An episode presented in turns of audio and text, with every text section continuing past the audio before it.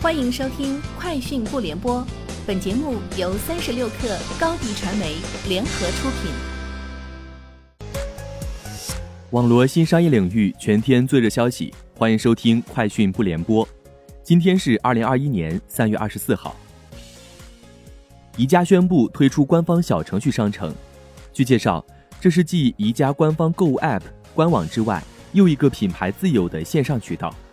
宜家方面表示，未来小程序商城将与宜家实体店和其他数字渠道互为补充。此外，小程序还搭载了线上预约设计、直播购物等模块。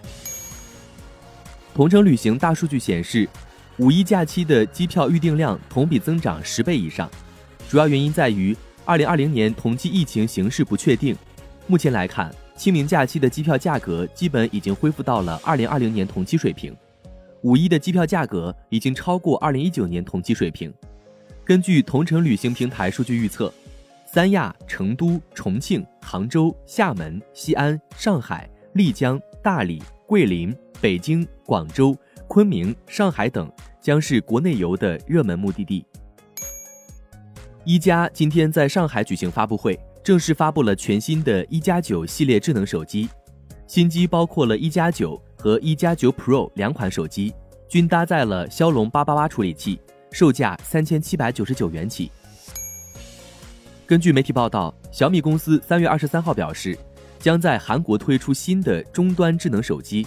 有消息称， LG 电子可能退出智能手机业务。小米试图扩大其市占率。业内观察家表示，小米今年可能会加大在韩国市场的力度，以期从 LG 手中取得市场份额。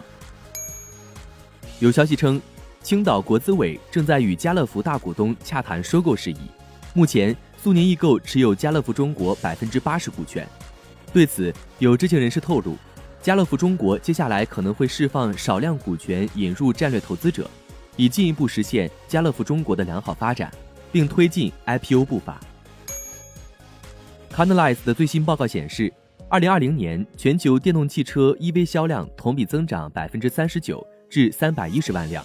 相比之下，2020年整体乘用车市场销量却下降 14%。Canalys 预测2028年电动汽车的销量将增加到3000万辆，到2030年电动汽车将占全球乘用车总销量的近一半。韩国 LG 电子最新表示，已与美国电子测试与测量 K-Site 科技以及韩国先进科学技术研究院签署合作计划，共同开发下一代 6G 网络技术。协议指出，三方将合作开发 6G 通讯的关键波段照赫辐射相关技术，并计划于2024年完成 6G 研究，预计 6G 网络可在2029年商业化。以上就是今天节目的全部内容，明天见。高迪传媒为广大企业提供新媒体短视频代运营服务，商务合作请关注微信公众号高迪传媒。